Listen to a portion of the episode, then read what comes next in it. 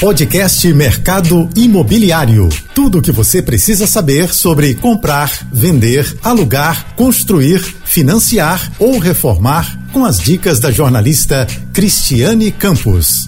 Olá, tudo bem? Hoje o nosso bate-papo vai ser com Marcelo Moura, presidente do Cresce, que é o Conselho Regional dos Corretores de Imóveis aqui do Rio de Janeiro.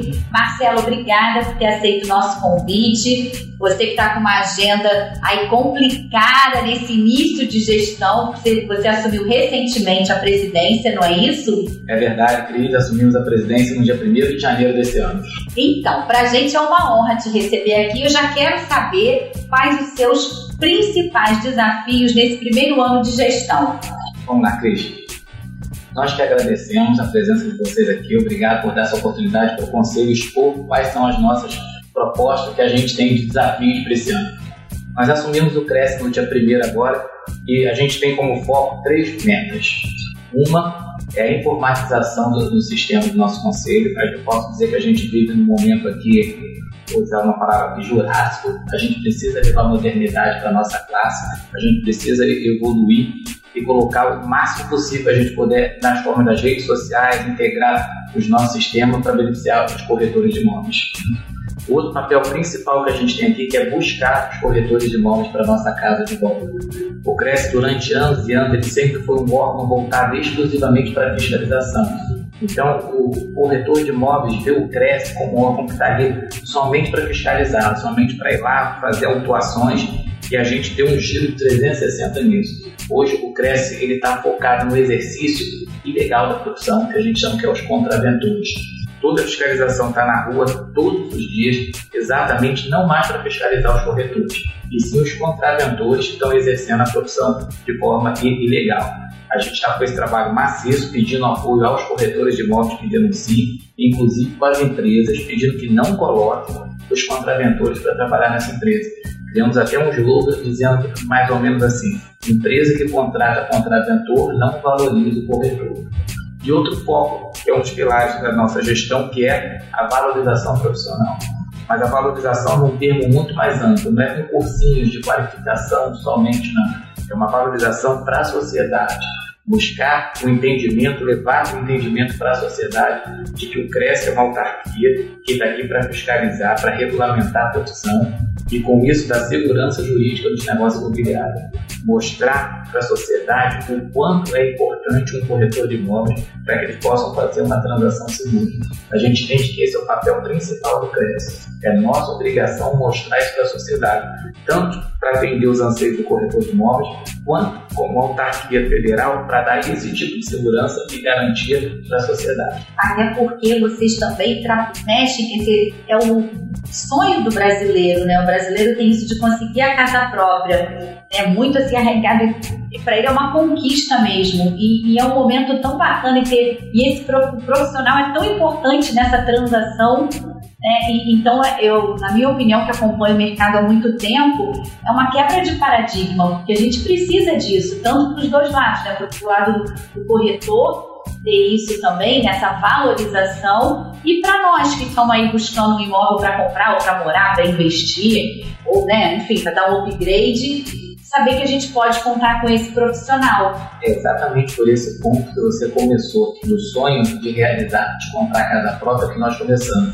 Nós vimos esse tempo todo quantas pessoas, quanto uma venda bem feita leva alegria e satisfação para uma família, quanto uma venda mal feita pode destruir uma família. Entendeu? Então, é justamente pensando na família, pensando naquele começo do sonho, você diz que é o sonho de todo mundo, não importa a classe social, seja qual for ela, sempre tem o sonho da casa própria. Depois que o cara tem a casa própria, ele tem o sonho de comprar um imóvel de veraneio, ele tem o sonho de comprar uma casa de campo, ou seja, o imóvel sempre vai ser a estrutura familiar, aquela base da família para poder fazer imóvel. E a gente incorporou isso como responsabilidade nossa dar segurança jurídica nesse negócio imobiliário.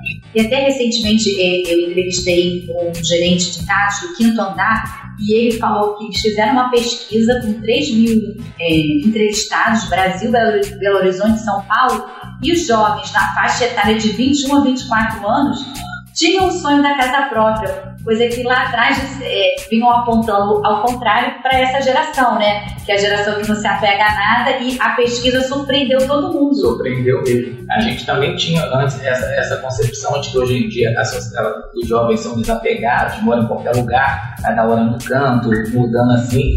E a pesquisa realmente surpreendeu e foi um novo giro que deu para a gente de que até essas pessoas mesmo os jovens já estão buscando desde cedo aquela segurança, de repente por ter visto problemas lá na frente com seus pais, sobre a aquisição do imóvel, quanto deixou depois de construir uma família, a dificuldade que aumenta para conseguir. Então, quando a pessoa ainda está sozinho, vai ficar mais fácil, mais estabilidade, e levou nesse nicho. E aí a pandemia também fez isso, né? aquela coisa da gente ficar mais tempo em casa e querer uma casa mais confortável, mais espaçosa para ter um home office, quem tem filho, homeschooling, enfim, uma série de coisas que fez a gente repensar né? o, o jeito de morar novamente. E aí eu queria pegar essa carona que você falou da informatização, que na pandemia também vocês tiveram que, principalmente a profissão de vocês, se virar nos 30 com a tecnologia para poder acompanhar, porque estava tudo fechado. E as vendas precisavam acontecer, até porque os funcionários, digo, os corretores precisavam também trabalhar, né? Trabalhar. E foi um mercado que não parou, né? Foi, foi um mercado que não parou. Então, só uma voltazinha ao que você terminou da frase, da pandemia, dizendo que as pessoas tiveram que se inventar e tudo. Na pandemia, quando o Fique em Casa e tudo, se descobriu de uma maneira, é, vamos dizer, mais atípica possível da pandemia, o lugar mais seguro do mundo é dentro da nossa casa. Né? Aconteça a crise, aconteça o que for a pandemia, qual é o melhor lugar para a gente se proteger? É dentro do nosso lar. E a gente teve que se reinventar de uma maneira assustadora, porque as pessoas não queriam sair, as pessoas não queriam ir para a rua, mas as pessoas precisavam comprar, as pessoas começaram a trabalhar de home office, o apartamento ficou pequeno, precisava de uma casa, a gente teve um fluxo maior de vendas de coberturas e apartamentos de quatro quartos. Antigamente, quatro quartos não era tão interessante, porque era mais um quarto. Agora, aquele quarto virou empresa, virou escritório para a pessoa trabalhar. E aí, como é que a gente começou? Com visitas online, com fotos, com vídeos, financiamentos imobiliários. Né? Agora as pessoas começaram a digitalizar todo tipo de documento para você e você faz, não precisa mais ir ao banco, você responde tudo. Foi uma coisa que o mercado é, pegou de supetão para poder fazer, mas engraçado que se mostrou preparado. Nos adaptamos rápido e a adaptação veio para ficar. Hoje, até quando o cliente quer, você quer conhecer um cliente do que, que ele está te procurando, o que, que ele quer, você não precisa mais ver a sua empresa. A gente marca uma reunião online, conversa com ele, faz todo o procedimento, depois, se ele se interessar, a gente marca uma reunião na, na empresa. Eu acho que essa evolução aí veio para ficar no mercado imobiliário mas para profissionalizar, mostrar que a gente está preparado, seguindo no, no caminho certo para atender os anseios da sociedade. Pois é, e o mercado surpreendeu mais uma vez na pandemia, né? Tivemos problemas assim, de, de é, insumos, mas é um problema causado pela própria pandemia também. Mas os números, né, tanto da faixa mais econômica quanto mais elevada, como você falou, cobertura e quatro quartos, é, um mercado a cobertura ficou escassa. então, assim, é, foi uma coisa que pegou todo mundo de surpresa. Que bom que o negócio foi acontecendo. E para este ano, que a gente tem aí um ano é, um pouquinho atípico com eleição, tem Copa que ficou mais para o finalzinho do ano, novembro e dezembro, e a Selic que vem aumentando. Qual é a perspectiva para esse ano? Vamos lá. Eu sou meio suspeito para falar que eu sou um entusiasta do mercado imobiliário.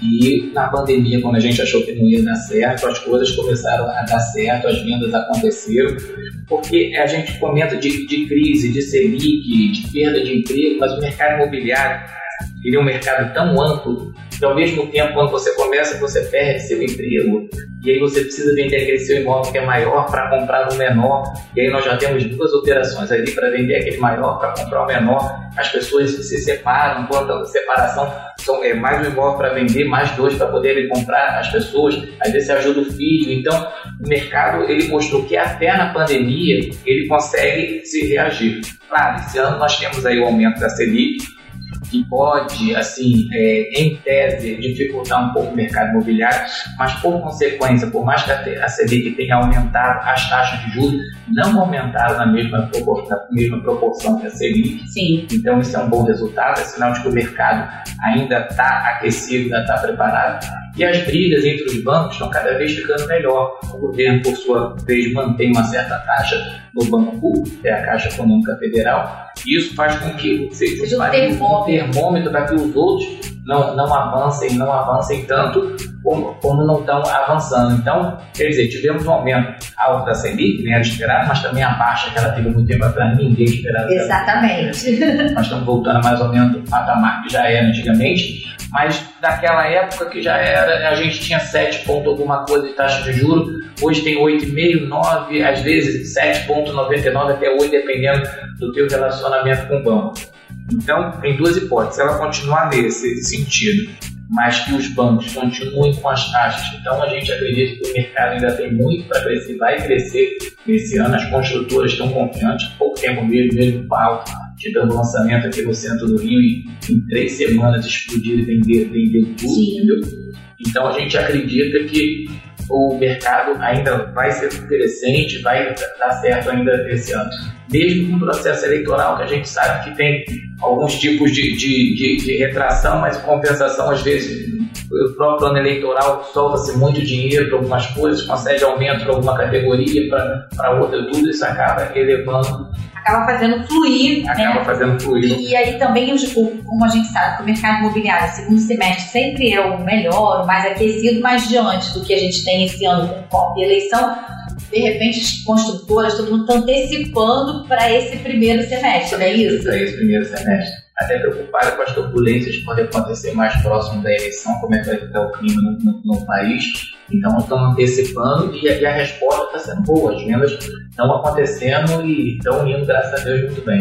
E o próprio segmento econômico também ajuda bastante, porque ele tem aquela taxa, que no caso a gente está falando do programa, que agora é Casa Verde e Amarelo, e ele tem a taxa subsidiada, ou seja, está ali, não vai mexer, porque usa recursos do Fundo de Garantia do Tempo de Serviço, né, o FGTS. Já agora, quando é do SBT, aí flutua mais um pouquinho. Flutua, mas também tem uh, outros índices pela poupança, pelo IPCA, que aí pode dar uma variada de acordo com o cliente para ele poder escolher. O da poupança hoje também está bem atrativo em relação às taxas de juros. Até isso facilitou, porque a gente só tinha antigamente era FGTS e SPPE direto pela TR, juro mais TR, agora tem IPCA, tem a, a poupança. Tem outras opções. Tem um leque de opções. E você falou que ainda continua lá a Casa Verde Amarela até 240 mil com aquela taxa subsidiada do governo que atende no nosso bairro aqui, principalmente no, município do Rio, contando para a área de Campo Grande, para aquelas áreas mais para lá da Zona Oeste, atende bem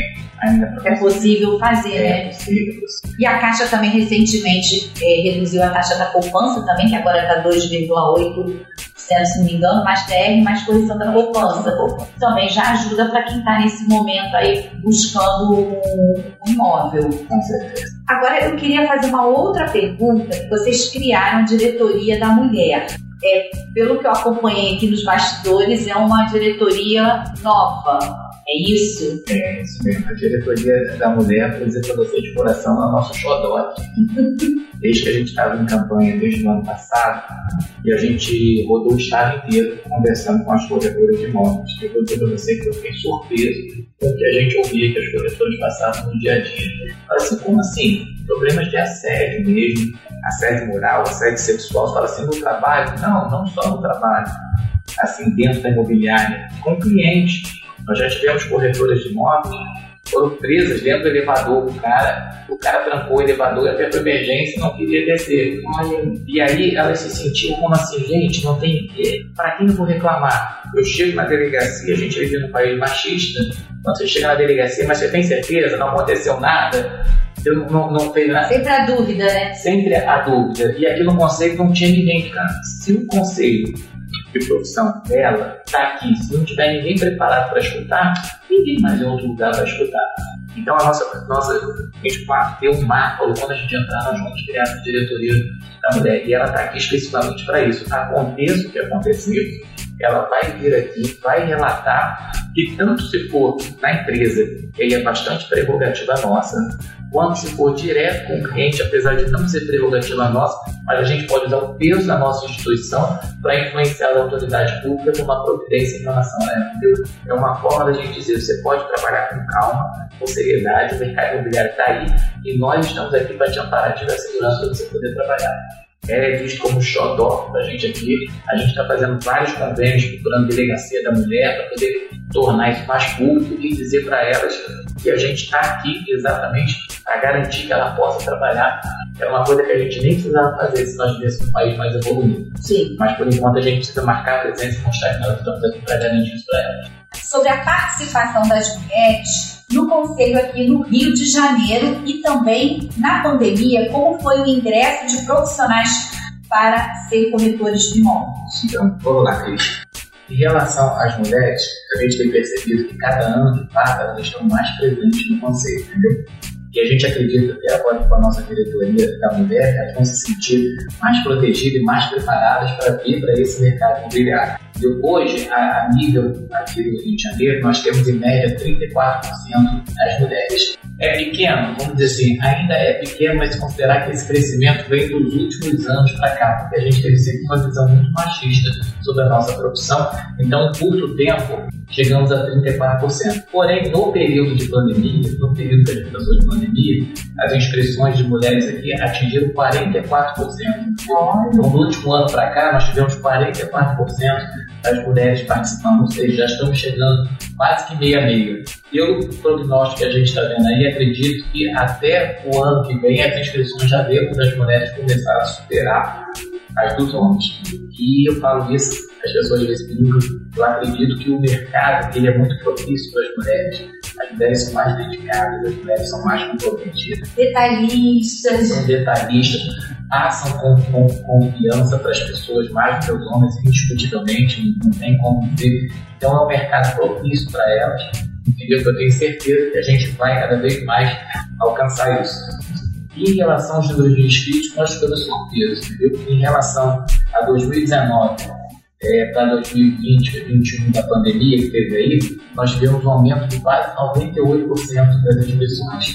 E esse ano, janeiro, fevereiro e março, nós já superamos quase 80% do período de inscrição no mesmo trimestre do, do ano passado. É, bacana. É uma prova de que a nossa produção está em ascensão as pessoas estão vendo a produção como uma possibilidade de, de, de renda, uma possibilidade de um emprego digno, entendeu? uma possibilidade de ter ganhos. E o mercado imobiliário ascendendo, crescendo do jeito que ele está crescendo, a gente entende que isso está ajudando muito agradável e trazendo mais profissionais para dentro da nossa casa. E esses profissionais, assim, é, falamos das mulheres, é, é, hoje representa 34%, mas comparado à pandemia já saltou para 40 e poucos, 44%. 44%. É, tem jovens também sendo, é, fazendo da profissão uma primeira profissão. Tem pessoas que já se aposentaram, tem pessoas que eram de outras áreas também que migraram.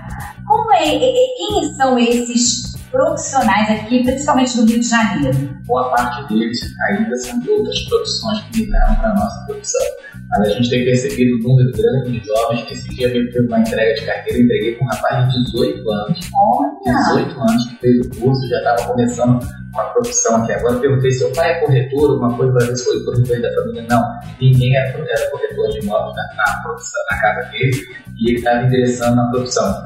Eu tenho percebido que alguns aposentados, mas o número é baixo ainda, mas mais pessoas migrando de outras profissões, perderam seus empregos e, e não conseguiram é, se encaixar de novo no mercado imobiliário, com idade mediana, 40, 50 anos ali.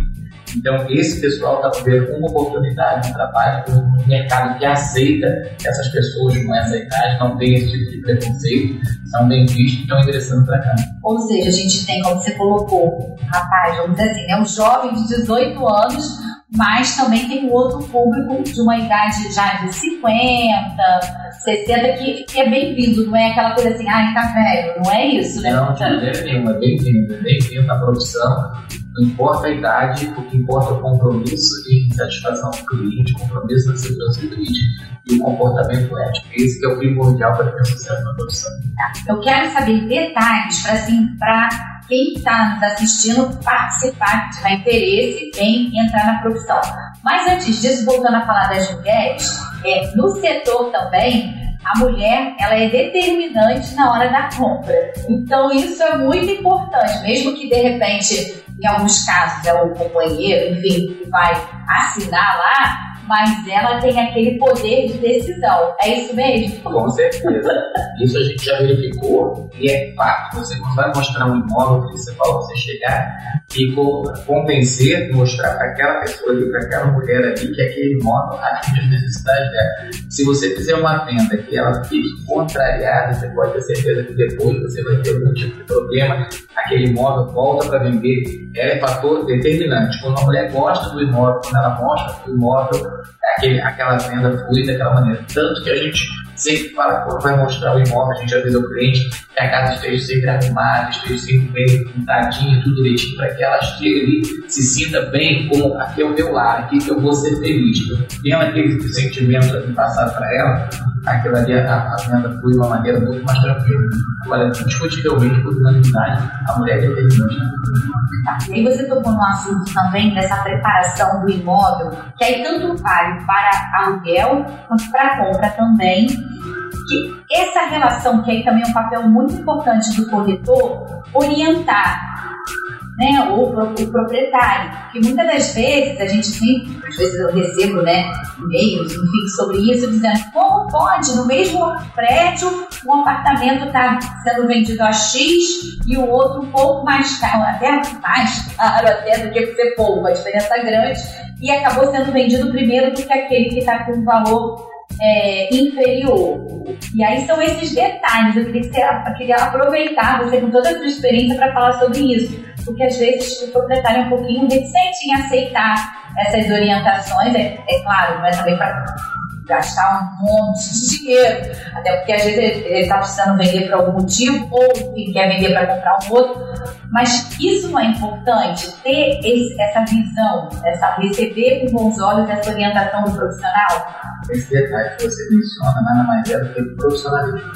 É exatamente isso que o profissional tem que ter. A função do corretor é simplesmente é intermediação entre as partes. Vai desde a captação do imóvel, como orientação para o cliente, como ele deve deixar o imóvel, o que ele deve fazer para facilitar a venda do imóvel, fotografias para ser tirado do imóvel, o que pode ajudar na venda do imóvel. Ele tem todo esse trabalho para poder fazer até colocar aquele anúncio daquele imóvel. Estipular preço do imóvel, quem estipula preço não é proprietário, quem estipula preço é o corretor de imóvel, sabendo quanto vale, sabendo fazer uma avaliação, ver o tempo mercado, posição do sol, demanda, vizinhos, tudo isso. Andar, né? Andar.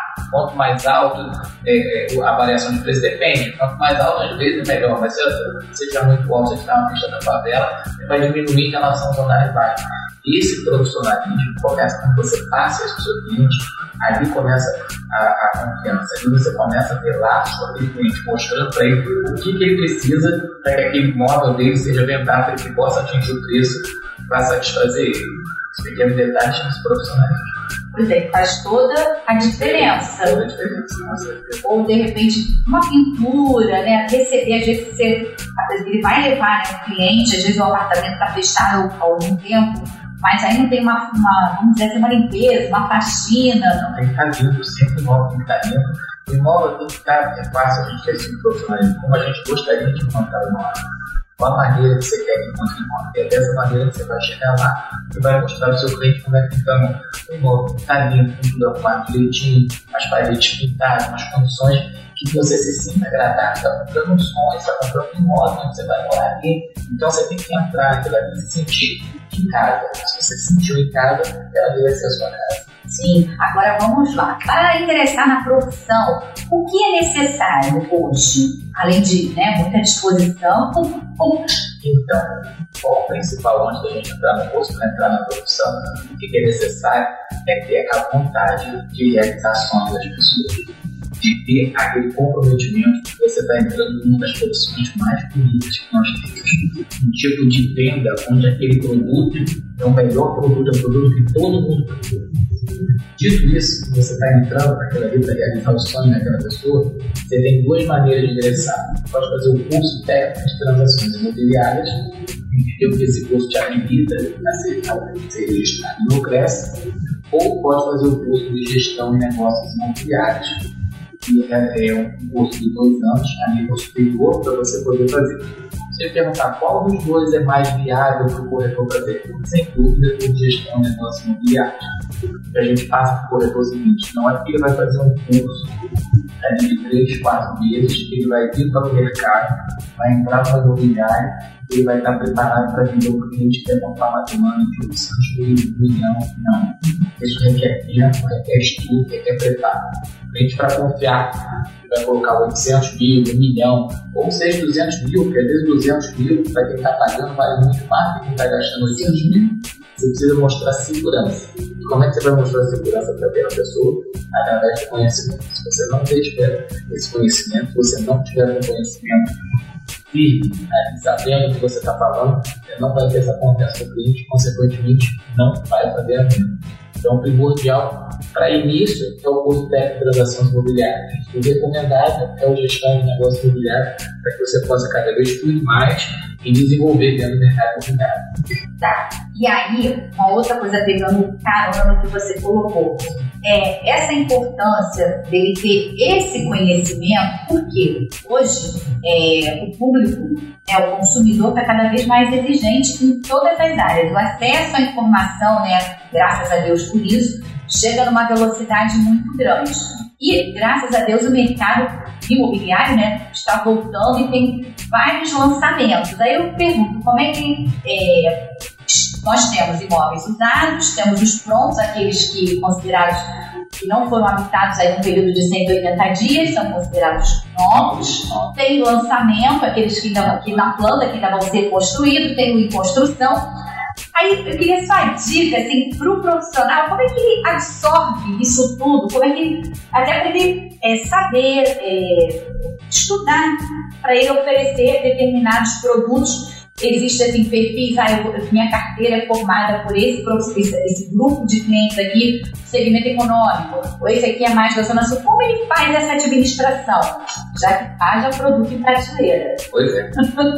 então, a gente sempre parte do princípio seguinte: se você trabalha com tudo, você mede tudo, não é bom em nada. Entendeu? Eu, eu tenho como princípio, como foco, a gente vai ter algum objetivo. Você quer trabalhar com lançamento? Você trabalha com lançamento. Você quer trabalhar com a bolsa? Você trabalha com a bolsa. Você quer trabalhar com administração de imóveis? Você trabalha só com administração de imóveis. Você quer trabalhar com avaliação de imóveis, que é um mercado que está dando bastante retorno financeiro. É, pode dar detalhes para gente? Hoje existe um curso sobre avaliador de imóveis, que é feito inclusive aqui pelo CRES, na Unicres, sem custo nenhum corretor, e aí você começa a fazer avaliações de imóveis. Você pode se, se credenciar no, no, site do Tribunal de Justiça do Rio de Janeiro e ser convocado pelo juiz para poder fazer avaliações, entendeu? Seria perito avaliador? Perito avaliador, perito avaliador. Você tem um exemplo quando você vai fazer um processo de, de separação, e, e aí o, os bens ficam em, ficam em, condomínio, aí tem aquela ação de extinção de condomínio. Aí precisa de uma avaliação para poder verificar os imóveis, renovatório de contrato de locação, tanto residencial como comercial. Às vezes o proprietário quer um preço, o locatário acha que é outro, e aí ingressam com ações judiciais, aí pedem avaliações de imóvel. Você quer ter uma ideia do patrimônio da sua empresa para você poder saber lançar no seu balanço patrimonial, então faz avaliações de imóveis, avaliação de imóvel é um mercado que está crescendo bastante também, e a gente tem corretores que são específicos em avaliação de imóveis, trabalham só no ramo. Nós temos outros que trabalham somente com documentação imobiliária e, e locação de imóveis. E aí trabalha só com administração, só locando imóveis. Então, o que a gente aconselha é que assim que a pessoa se forma, ela se especialize, vê qual ramo que ela se enquadra melhor, se identifica melhor, para poder fazer esse tipo. E se ele abrir para todos os ramos, ele vai ser médio em todos eles. E aí acaba não se destacando e nem, Não, nem mas- acho que pegando também o, o capitão melhor da profissão, né? Melhor na produção, isso é isso. E aí, não poderia deixar de perguntar, que a gente está chegando quase ao finalzinho do nosso programa, eu gostaria de saber, é o momento de se investir em imóvel? Eu tenho uma concepção que eu sempre falo que o imóvel é o investimento mais seguro do mundo. A gente pode passar por crise, pode ter uma desvalorização, pode ter uma valorização, mas o seu imóvel sempre está ali. Nós tivemos um problema na pandemia, onde a Bolsa de Valores, quem tinha certas ações, despencaram, arrasaram, foram lá embaixo. Os imóveis, se você perceber, a queda de preço foi mínima, mas ele já teve uma elevação ah, antes da, antes da pandemia muito alta, e aí caiu um pouco, mas a gente já está vendo que ele já está voltando de novo, entendeu? É, o imóvel é o investimento mais seguro, então com crise, sem crise, o melhor momento para investir imóvel são todos os momentos, porque ele não tem investimento mais seguro, entendeu? Não é um investimento tão líquido, tem uma liquidez para você vender de imediato, mas é o mais, o mais seguro de tudo para não te garantir perda. Tá, e aí, para a gente fechar, por exemplo, para a gente fazer, eh, quais seriam as principais dicas que investir em chuva? Investir em imóvel, é, como você disse, a todo momento que tiver disponibilidade e puder. Agora, o que, que a gente tem que levar em consideração assim? Localização, vizinhança, o que, que para chamar, para a gente ter esse olhar, claro, vamos ter orientação de um corretor, mas para a gente começar a dar esse passo, o que, que levaria mais em conta?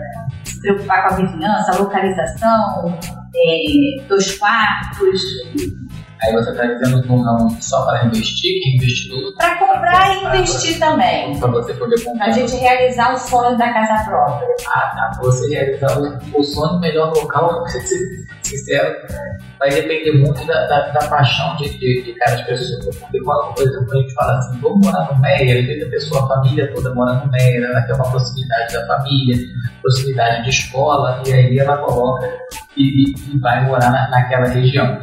O que eu recomendo hoje, que eu acho bastante é, é, aceitável por todo mundo, são os condomínios públicos que existem hoje. Né? Vivo numa cidade que não tem muita segurança, os nossos filhos não podem, antigamente brigava em pracinha, ia pra rua, tudo hoje em dia a gente não vai mais, não tem mais isso. Então, os condomínios públicos têm bastante aceitação, e aí você passa a ter, tipo, uma densidade dentro da sua, da, da sua residência, onde seu filho pode brincar no play, pode descer, tem, tem campo de Segurança futebol, também. Segurança, entendeu? Então, na hora da gente vender, a gente tem uma grande liquidez quando a gente chama desses condomínios. Tá? E na hora de, quando a gente está em busca desse imóvel, qual a documentação é a ônus reais que a gente deve pedir para o corretor, para a imobiliária, enfim, para a gente saber se está certinho o nome do imóvel, a história do imóvel ali, ou existe outro documento? O principal que a gente deve identificar é a certidão de uma viagem do imóvel.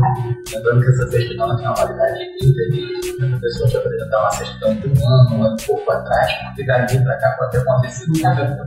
Então, uma certidão de 11 reais ela tem validade de 30 dias. A partir do momento que te entregam aquela certidão, procura um corretor de imóveis, porque ele vai saber ler aquela certidão, te explicar, te dar uma segurança jurídica sobre o que está dizendo. Esse é só o primeiro passo, porque ao você olhar a certidão, pelo próprio nome que está ali na certidão da pessoa, sobre o imóvel, ali vai dizer, vai dizer a situação do imóvel. Porém, o corretor ali ele consegue, pelaquela certidão, verificar a situação dos vendedores. Se existe execução, se existe processo. Isso numa análise preliminar, sem mesmo tirar as certidões, o corretor consegue fazer esse tipo de trabalho. Então, o pontapé inicial é a certidão de ônus reais atualizada. A qualidade, isso aí. Bom, gente, a gente chegou ao final do nosso programa.